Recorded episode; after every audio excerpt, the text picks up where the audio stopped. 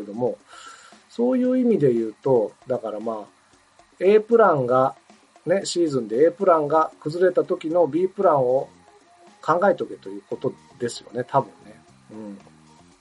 本当カーリングって回ること多いんですよね。要するに、そうするとですね、あの、絶対やっちゃいけない X プランっていうのがあるわけですよね。で、それで、えー、一番落ちた A プランがあって、で、もし A プランがダメだったら B プランと思うと、まあ、どちらかというと B、あの、X と B、例えば、右寄りに打つと X になって、左寄りにやると B プランになる場合は、で、真ん中が A だとしたら、若干左寄りに投げる傾向にはなるわけですよね。そうすると、最悪な失敗は起きないわけですからね。うん、だからそういうようなシーズンマネージメントが、要するに、だから最悪なのはもう田中く丸全員怪我とか不調とかね、うん、先発ピッチャーが総崩れとかなのかなわかんないけど、だそうなった、ならないようにする B プランですか？だからそういう意味では、まあ、交流戦明けかオースター明けに開幕っていうわけじゃないけど、その、ちょっとずらしながら福井だ、なんだ、あ堀江だとか、あの辺をしっかり準備させておくっていうことなのかな、ピッチャーで言ったらね。うん。なるほど。ちょっとこの辺もだから、えー、これから、多分ね、この辺はね、セブンさん、山内さんがね、まあまあ言いたいでしょう。と思うんでね、あの、来週以降、ぜひその辺の話をご期待いただきたいなと思います。すいません、一人なんでね、あの、こんな感じでございます。ではですね、次のメールに行きたいと思います。えー、これはちょっと差し出しの方がわからないんですが、3月16日にもらったメールです。ありがとうございます。えー、はじめましてと、初めての方です。ラロッカさんのとぼけトークが癖になり、どうもありがとうございます。特に広島ファン、広島ファンではないのですが、毎回楽しく聞かせていただいております。さて、今年度の新応援歌として、えー、新日本プロレス内藤哲也選手のテーマ曲スターダストが採用されたそうですね。ほうほう。プロレス会場では今一番盛り上がる曲なんですが、あ球場ではどんな感じになりそうですか？いい具合に馴染むようでしたら、ぜひ球場にも足を運んでみたいなと思っております。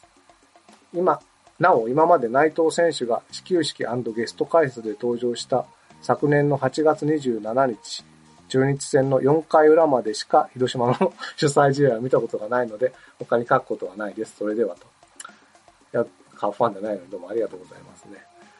えー、今日は多分とぼけトークがゼロだと思うんで、まあ、聞いてないかな。聞いていただけるとありがたいですけどね。で、あの、リンクしていただいたので、あの、聞いてみたんですね。その、内藤哲也選手のテーマ曲、スターダストって。なんか、ロッテの、なんか、おーみたいな、なんかおーってこうずっと言う感じの、なんか、曲だった僕全くプレステわかんないんでね。うん、ちょっとだからなんだろうな。えー、ドラクエの戦闘モードみたいな。で、なんか、打ちまくれみたいな。ちょっとごめんなさい。あのさ、さっき聞いてすっかり忘れちゃったの。あの、別の話してるうちに、聞いたんですけどね、忘れちゃいました。ごめんなさい。詳しくは、あの、ぜひですね、あの、スターダスト、内藤哲也選手のテレビスターダストっていうのを皆さん聞いていただきたいと思うんですけどね。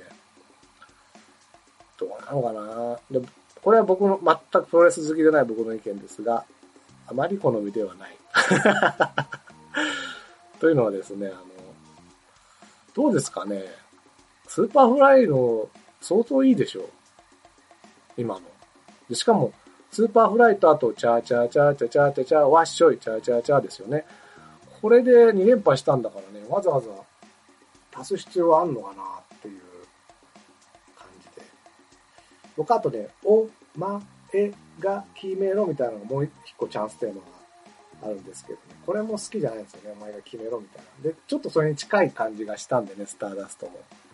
どっちかっていうと、こう、明るい曲調で、スーパーフライがいいと思うけどなあのー、ね、最近スーパーフライもね、あの、えー、なんていうのあの、短い髪をなんていうんですか誰も答えてくれないんだけど、髪を短くされましてね、あの、昨日、あ、先週のミュージックステーションでタモリさんに髪切ったなんて言われてましたけどね、あの、ま、ちょっと病気されてたんですよね。で、紅白歌合戦で、去年の紅白歌合戦で復帰して、まあ素晴らしい歌唱力で、僕も一回だけコンサート行ったことあるんですけどね、もう歌声に本当にね、なかなかコンサートで泣くってことはあんまりないんだけど、ビューティフルっていうね、名曲があるんですけども、それでもう、それがかかって歌声が聞いた瞬間、もう5分の間ザーッもうボーダーの涙を流すというね。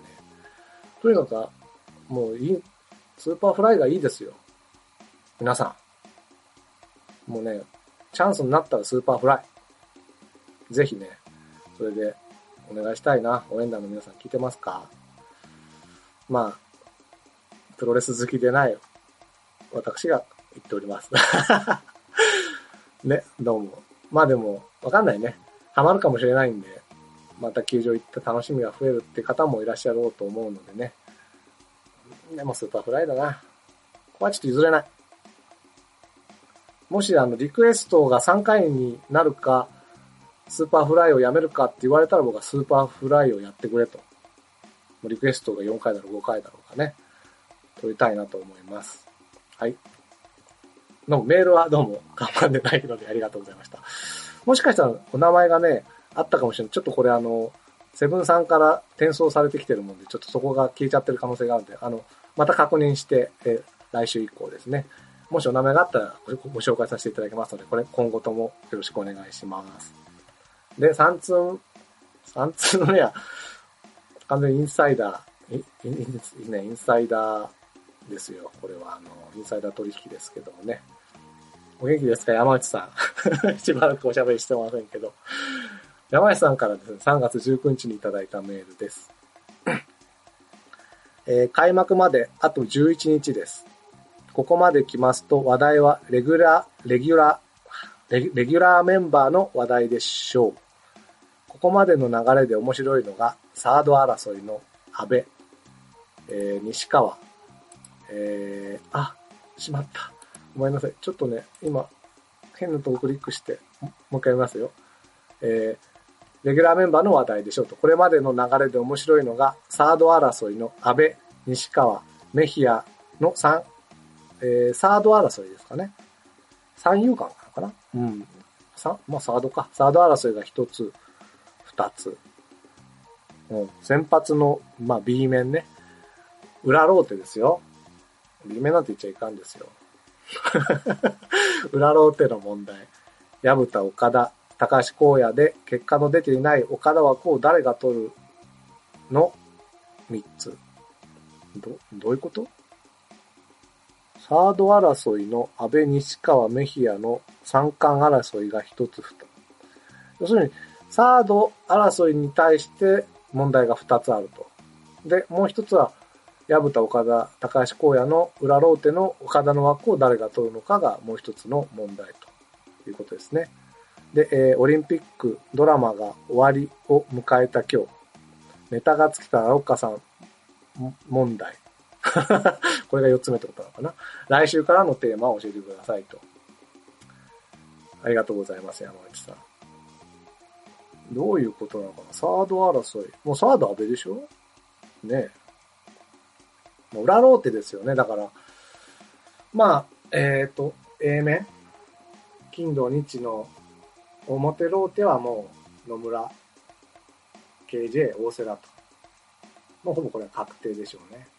つまりで、ほんと結果出なかった。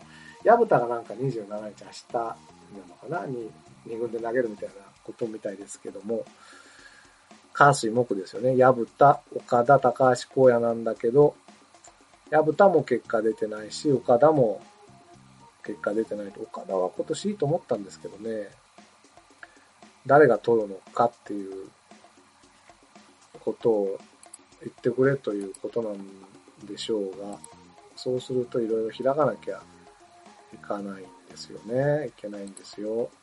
そう そうするとですね、私の検索力だと、えー、大変だなと。誰ですかねもうでもその3人で行くしかないんじゃないのかね。あ中村優太はまだ2軍って言ってるし、あと先発で言うと、う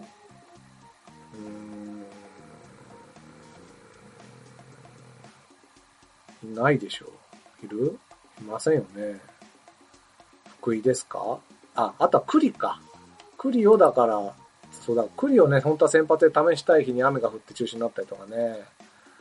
ちょっとね、まあだから、この岡田の枠に誰が、もし岡田を入れないならったら栗でしょうね。矢蓋栗の スケスケコンビが、えー、裏ローテを守ってくれるということですよ。山内さん。ね。で、目下の4つ目ですか？言っときますけどね、僕 は別にオリンピックとかドラマのネタを、ドラマなんてもう次から次へとありますからね、もう、今シーズンなんか、アンナチュラル、最高でしたね。あと、あのね。もうあのねのねのね。本当にね、泣きましたからね。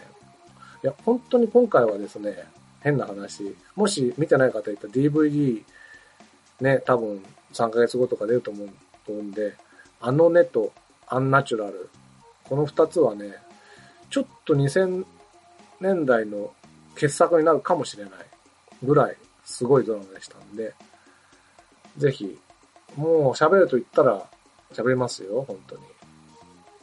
山内さんね。まあこれはこれは今度収録後にゆっくりお話ししましょう。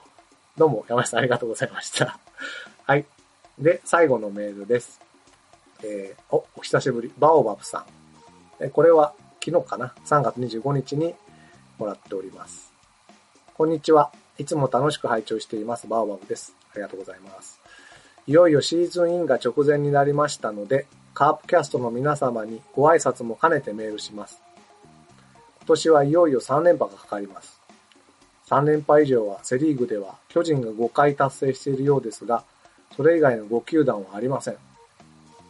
その大記録に臨む今シーズン、前評判も上々でとてもワクワクしてます。ほうほうほう。ワクワクしてるんだ。いいね。さてさて、今シーズン個人的に特に期待している選手が2名います。1人は美馬。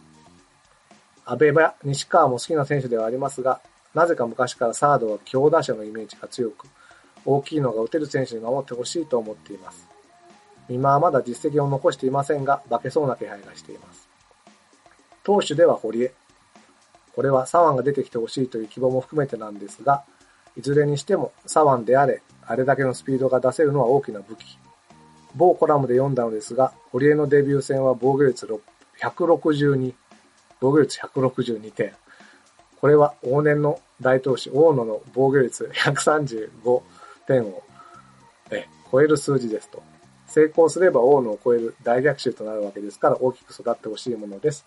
では今シーズンもよろしくお願いします。あ、よろしくお願いします。ありがとうございます。ね、バーバオさんはね、まあ、優勝した後もいましたけどね、もう、ま、結構メールをいただいてね、シーズン中、去年の。もう戦友ですから。戦友のバーボーさんがワクワクしてるっていうのは非常に嬉しいですね。僕はま、結構ふ、どっちかっていうと不安でいっぱいな ものですからね。いや、これは心強いなと。はい。で、えー、これが書かれてまいりました。えっ、ー、と、なんだ？えー、期待してる選手が2人。あ、そうそう、期待してる選手をね、教えてくださいってね、結構、再三、山内さんが期待ってさせてたんだけどね。えー、まず、野手ではサードの美馬と。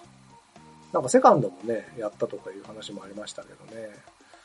本当でも、どうも守備もハンドリングがいいらしいですから、ちょっと僕見守ってるところをね、ちょうど見ないんですよね。だから、その辺の判断は、まあ僕が見たところでどう判断できるかって話なんですけども、ちょっとわからないけども、まあもちろん、サードで言ったら3番手になっちゃうでしょうけどね、ぜひ、まあ右の台左か？右か？ちょっとそこまで把握してない私もあれなんですけど、えっ、と、みんなね、選手名鑑がありますんでね、こういう時に、えー、ものすごく重宝する選手名鑑。右投げ、右打ちですよね。はいはい。だから右の代打としてね、やっぱりこう、まあ今はちょっとメヒアだ、バティスタだっていうのもそこも上にいますけどね、ぜひ、頑張ってね、取ってほしいっていう気もありますよね。はい。で、堀江ですよ。この、ね、某コラムで言う、こんなに防御率162。これ、いつだかご存知ですかね。いつこんなことになったか。これはね、2016年9月11日なんですね。そう、忘れもしない。25年ぶり優勝を決めた次の試合ですよ。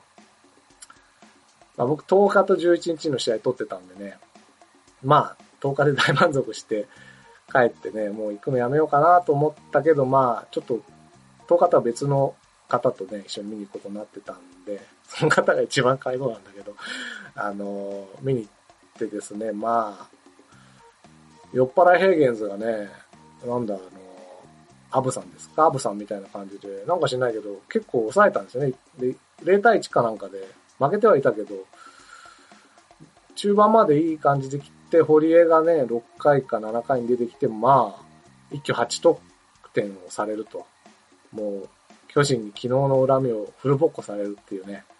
これが、要するに堀江の 162点ですよ。いやー、本当にあれでね、もう、前日のうひゃうひゃの目が覚めたなっていう。まあ、本当にね、ファンも、ファンも選手もね、特に鈴木誠也もね、全然力のないスイングしてたしね、まあ、優勝、ビールかけの次の試合っていうのもね、こんなもんかっていうのも味わって面白かったんですけどね。まあ、ぜひね、だから、大野。これ多分、その時のカープキャストでもそんな話題になってたんじゃないかな。あのー、100、ね、どう、だから、1回にほぼワムアウトも取らずにね、8点も取られちゃうとこういうことになるんですね。うんでもその次の試合実は堀江結構勝ち投手にならなかったんだけど、こう、確か、あ、そうだ。DNA が3位を初めてね、クライマックス決めた試合にも投げて、でも堀江は確か2失点ぐらいですごい高騰したましたからね。まあだから、すぐ修正できた凄さっていうのもあったんで、僕も本当に期待しております、堀江。ね。あのー、昔、ちょっと前のあのー、古舘さんの番 NHK の番組で、いろんな名前を、日本人の名前をて、名字ですかね、テーマにする番組で、なんとカープには珍しい名前が多いぞと。そよぎだったり、栗だったり、大瀬良だったりって言ってね、その時堀江はね、出てなかったんじゃないかと思うんですよね。だからね、ぜひそういう時に話題になるぐらいね、これなかなか書けないですよ、これ。こう、斬鉄剣の斬、切るに、の下に土を書いてですね。で、江川の絵で堀江ですからね。残壕の号ってうのかなうん。まあ、カープ顔ですしね、顔が。タイトル顔ではないと思いますけどね。えー、ぜひ、えー、堀江、見ま、期待してます。頑張れということで、ね、メール以上で、これからもですね、あの、まあ、シーズンに入ったらいっぱいいろんな話題もあるでしょうから、ぜひ、皆さんからたくさんまたメールがいただけたら、ね、ちょっとまあ、もしかすると、去年ほど頻繁に更新できなくなるのかどうかちょっとまだわかんないですけどね、えー、ぜひいただきたいなと。あの、いただいたのは必ず紹介しますので、よろしくお願いします。どうも、今日はありがとうございます。えー、メールありがとうございました。で、えー、すごいな。1時間ですよ、ここで。ほぼ時計見てないのに。いやー。こう一人で喋ると声枯れるね。うん。で、皆さんもしかしたらそういうメール来るかなと思ってちょっと期待したんだけど、まあ、ね、これだけ空いちゃったんでね、うん、なかったんですけど、ご存知でしょうかね？カープキャスト。今回150回を迎えました。ね？150回ですよ、皆さん。それのほぼ、で、セブンさんは出てると。そして150回には出ていないという。なぜか途中参加の、しかも、最初から聞いてない リスナーだった私が150回一人喋ってるというね。まあ不思議なことになっておりますけども。ね。150回したらまあ本当に毎週しっかりやってたら3年か。でもまあちょこちょこ間が空いたりしたんで、まあ2015、2016、2017で、え、2018シーズンの開幕前に150回を迎えたと。ね、いうことですね。素晴らしいですね。うん。で、まあ、とはいえ僕がね、その思い出を語るというわけにもいかんので、ちょっとですね、まあ、プチ企画です。150回おめでとう。もう、ほぼこれは私がリスナーで会った時とほぼ同じスタンスでやってます。ここからはもうあの、野球の話ほぼしませんのでえっと、えー、切ってもいいですよ ね、で、あのですね、僕はだから、ま、再三言ってる通りですね、試合、ね、見てるとね、だんだんイライラしてきたりするともうみんな嫌になっちゃってね。で、まあ、取りだめしていたマツコの知らない世界を見たりね、いろいろ別世界に逃げ込むわけですよ。で、多分ね、そういう人いると思うんだよね。うん。いると思うんですよ、僕は。いないとおかしいよね。それが本当のファンだと僕はね、実は僕はセブンさんと山内さんのスタンスをいぶかしんでいるということなんでね、ぜひね、そういう多分大半、まあ30%ぐらいの方に向けて、ちょっとお話というかね、カープの試合が怖くなったら、この映画に逃げ込め !150 回記念ということで、去年のね、映画の中から、もう今、ツタヤで借りられるですね、映画でですね、ぜひあの、ね、もう、この映画見たらもうカープ戦のことなんか忘れられちゃうよと。もう、そのベスト5をですね、皆さんにお伝えして、今日は終わりたいと思いますのでね。では、これは、いいか、まあいいか。いいね。もう今日は一人でやると言われたんでね。言っちゃいますよ。では、カープ戦が怖いから逃げ込む映画第5位。新幹線ファイナルエキスプレス。韓国映画です。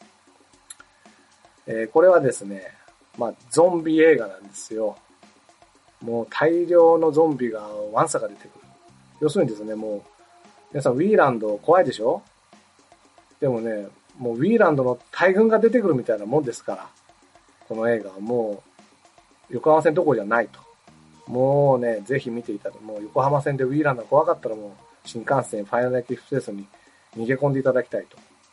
で、そこにですね、マドンソクという俳優さん、韓国の俳優さんが出てくるんですけどね、まあ、これがね、そのウィーランドに真っ向勝負していくわけですよ。まさに新井さん。ね、もうその、このマドンソクの素晴らしいですね、えー、役柄で言うとその、夫婦があるんですけど、夫婦がいるんですけどね、奥さんが妊婦さんで、その妊婦さんを抱えた旦那が、その妊婦さんを守るためにですね、ウィーランドに真っ向勝負していくという、もう涙なしでは語れない。そして本当にこれね、ノンストップアクション。新幹線って、えー、新しいに、あの、インフルエンザに感染するとの感染ちょっとまあ、日本の特急の新幹線とかけててなんやねんと思ってる方もいらっしゃるかもしれないけどね。本当にこれ面白いですから、ぜひ、ウィーランドに、が怖くなったら新幹線行ってきたい、いただきたいと思います。第4位。あカープ戦が見るのは怖くなったら、この映画に逃げ込め第4位。午後8時の訪問者。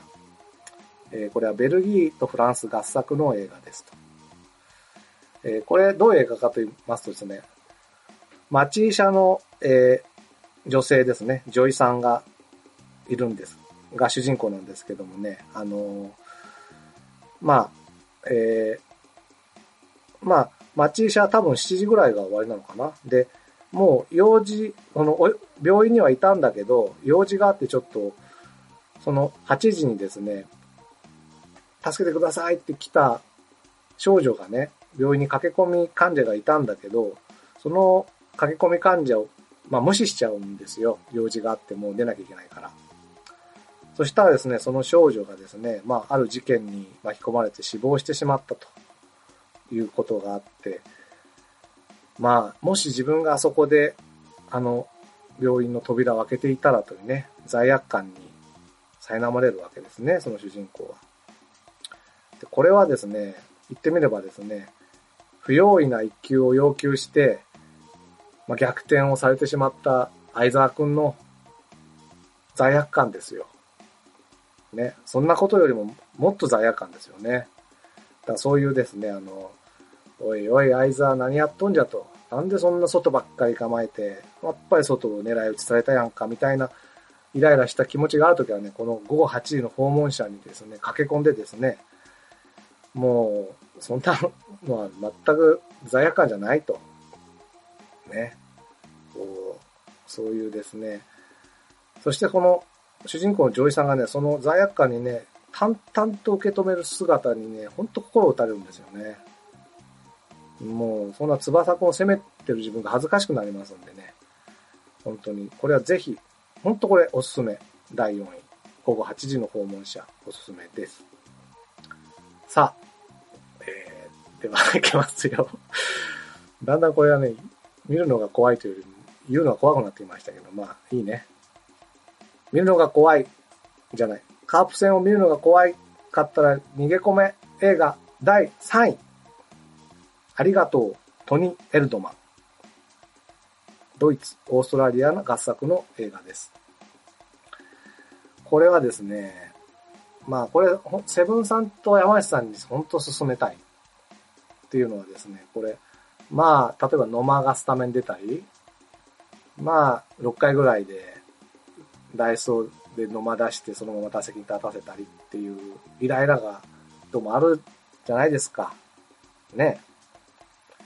そんな時ね、このトニー・エル、ありがとうトニー・エルドマンを見ていただきたいんですけどね、この主人公がですね、本当にね、野間以上に空気の読めない、まあ、お、えー、定年したのかな？定年してちょっと暇になっちゃったお父さんなんですよね。ちょっと初老ですよね。初老のお父さん、男性なんですけどね。で、まあ暇になってですね、あの、すごい大企業でで、このお父さんは田舎に住んでるんですけど、まあ、な、何を思ったか、リストラ、あ、リストラじゃない、えっ、と、大企業でね、働いている、大都会の大企業で働いている娘がいるんですけど、その娘に何を思ったか会いに行くんですね。で、娘はもう忙しいですから、もう相手してる場合じゃないんだけど、とにかく娘の、あの、現れるところ、現れるところに、お父さんが現れてですね、本当にこのお父さん、ノーマ以上に空気が読めないんですよね。ところがね、まあ、実は娘も、あの、大企業でね、エリートで働きながらいろんな悩み抱えてましてね、意外とそのお父さんの空気の読めなさがね、まあいい方に働くというかなんていうかね、見てる方も、まあ娘にとってもね、癖になるんですよね、その。言ってみればあの、まっちゃんのコントでトカゲのおっさんみたいなのあるでしょ？なんか、あれを長くした感じっていうのかな？とにかくね、大爆笑するわけじゃないんだけど、そのお父さんの最初はイライラするけど、だんだん癖になっていく感じがね、非常にね、楽しい映画でね、ぜひ、野間にイライラしたらもう、どうせ野間にイライラするなら、トニー・エルドマン、お父さんにイライラしてくれと。ね。で、しかも、いい映画ですからね、これも、ぜひ、ていただきたいなと思いますね。沼から逃げ込むのはありがとう、トニー・エルドマン。ということですね。で、第2位。あ、そっか、待てよ。これな。カープ戦が怖いなら逃げ込む映画第2位。幼子ら我らに生まれ。日本映画です。えー、これは、まあ、あの、有名な重松清さんというですね、小説家の結構初期の方の作品の映画化なんですけども、えどういう映画かっていうと、えー、浅野忠信、ね、と田中玲奈が夫婦なんですね。夫婦。で、実はこの二人再婚同士で結婚してまして、で、田中玲奈の連れ子が二人いて、女の子が二人いて、長女は、え小学校高学年ぐらい。で、次女は幼稚園児なのかな？と、浅野忠信、田中玲奈夫婦で暮らしているという家族にですね、浅野忠信のと田中玲奈の本当の、本当というか、あの、子供がですね、田中玲奈のお腹がに妊娠するわけですね。要するに、結婚してね、二人が。で、えー、田中玲奈の連れ子とは浅野忠信は血が繋がってないと。要するに、血が繋がった子供が、えー、一人妊娠したと、田中玲奈がね。という状態になった途端ですね、その田中玲奈の連れ子の長女の方がですね、小学校高学年ぐらいの人が、急に浅野忠信をね、嫌い出すんですよ。本当に、本当もう、毛嫌いしだすんですよね。で、浅野忠信もね、一生懸命それを何とかしようとね、頑張るんだけど、とにかくやることなすことどんどん悪い方向に悪い方向に行ってですね、まあ、とにかくね、このふ、この家族関係が気まずくなるわけですよ。ほんと気まずくなって、どんどんね、映画が進むにつれて、どんどんどんどん気まずくなっていくという映画なんですが、ね、じゃあどういう時に見たらいいかと。もうこれしかないでしょう。ジョンソンがね、なんとかフォアボール出しながらも必死に抑えてるた、ね、えー、例えば、ツーアウト1、2塁とか2、3塁の時にサードゴロ飛びましたと。さあ、これで終わりだと。した時の安倍ちゃんのエラーですよ。頭抱えるジョンソンですよ。ね。もうカーファイントってこれほど気まずいシーンはないでしょね。そういう時に、もっと気まずい映画見ましょうよ。ねえ。もう、浅野忠信をやることなすこと全部失敗して、どんどん、もう家族の、特に長女から嫌われ嫌われ、もう、浅野忠信自身ももう嫌になっちゃってるね。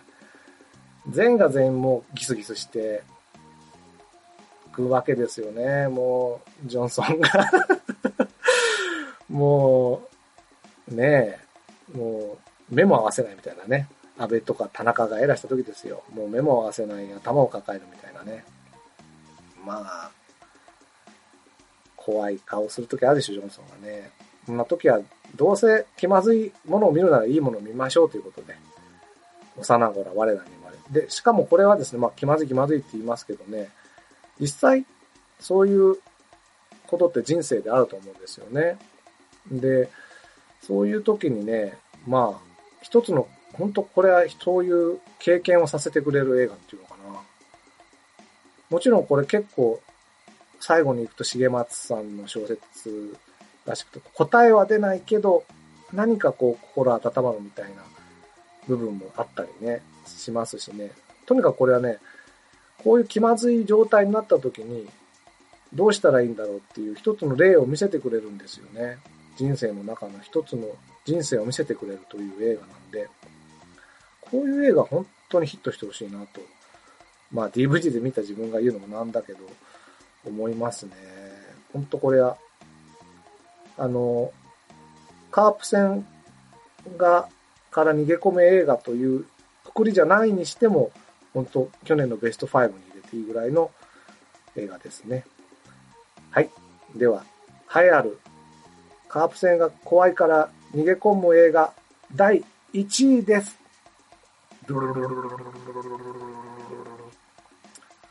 ライフ。アメリカ。映画です。えこれ、ライフっていろいろ同じ題名のがありますけど、2017年のアメリカ映画で、え表紙にですね、宇宙飛行士のが、よ、え3人ぐらいですね、表紙というか、なんていうのこう、DVD の表紙でいいのか、書いてある。で、まあ、ジェイク・ギレンホールであるとか、真田広之が出てる映画なんですね。これは SF です。まあ、宇宙飛行士の格好してるんで、わかると思うんですけど。でですね、これはですね、ちょっとね、1位なん、本当にこれはもう1位なんですけど、えー、9点差逆転された試合ありましたね、去年。阪神戦。はっきり言って、あっちを見た方がいいぐらい嫌な映画です、これ。嫌というか、怖い。もうね、SF ホラーですから、これは。もう、本当に怖い。これあの、僕、まあこれ別カープ戦の、か逃げて見たんじゃなくて、そのシーズンオフに見たんですけどね。一回ちょっと1時間ぐらいで見るのをやめましてね。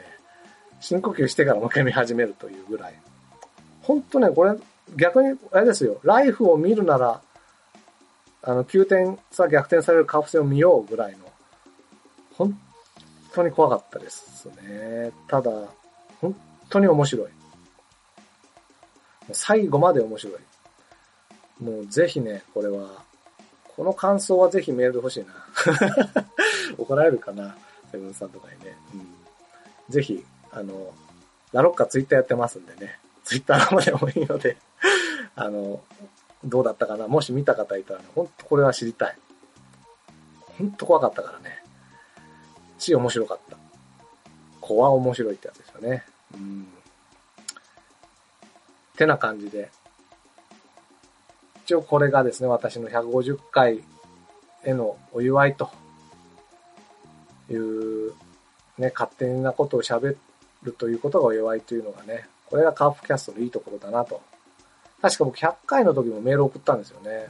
100回の時は確かカープ、この、このカープキャストの名場面ベスト5みたいなの送ったんで、まあ、そのシリーズものだということで、ぜひ200回まで行ったらね、また何かしらのベスト5で ぜひその時はね、もっともう、今までのメンバーみんな揃ってとかね、いう感じでできたらいいなぁなんて、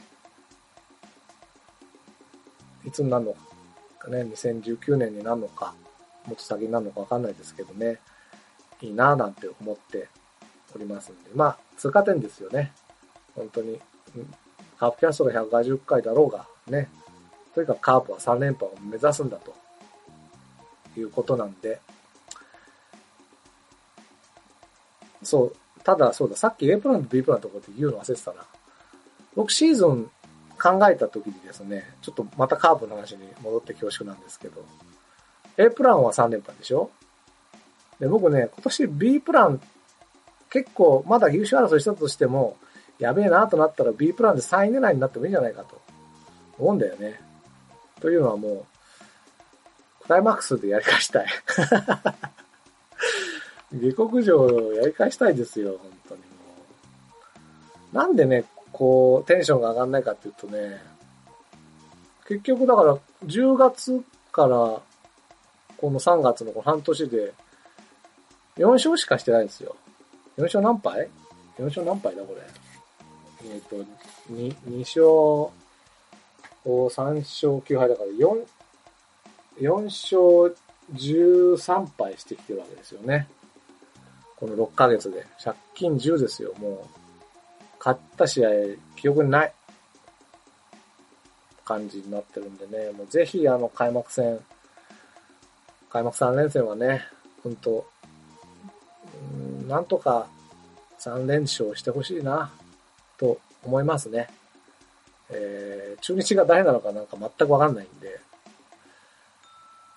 どうなんでしょうね。なんか、森さんが虎視眈々と、森監督がね、虎視眈々となんか、いろいろやってきそうなんでね、松坂来るんですかね。まあこっちはだから、もう野村、ジョンソン、大瀬良でぜひ横綱野球でやってほしいとは思いますが、えー、ぜひ本当ね、だからこの勝てなかった半年のカープファンの思いをですね、開幕戦で爆発させてほしいなと思います。ね。はい。ということで、もういいかな。一応、一人なのに101時間20分も喋りましたが、えー、どうだったでしょうかね。やっぱり会話じゃないと面白くないですよね。うん。まあ、できるだけね、しょしょうがない時はしょうがないですけど、できるだけ皆さんでおしゃべりしたいと思うので、えー、今後ともカップキャストの51回からまたよろしくお願いいたします。では、どうも今日はご成ご成長かどうかわかりませんが どうもありがとうございました。降りしきる無情な雨が命を奪う儚く散りゆく友の屍乗り越え突き進むそこに舞う一陣の声戦う意味なくし呆然と立ち尽くす残されたしい死欲の残骸瓦礫にまみれ舞う砂煙その先には敵味方もないわけ隔てなく集い肩組み合う人々人争いは終わったんだと戦場の果て意味をなくしたものを全て昔憧れた意地の玉みてえなあいつも今やくだらんクソチンピラの言いなりその筋に道はなく生きる証を忘れ走る栄光の果て一生なくしたも忘れていつの日か見たあの光輝きも草に取り繕い目を背け笑い続けるその先に道はなく生きた証すら消え去る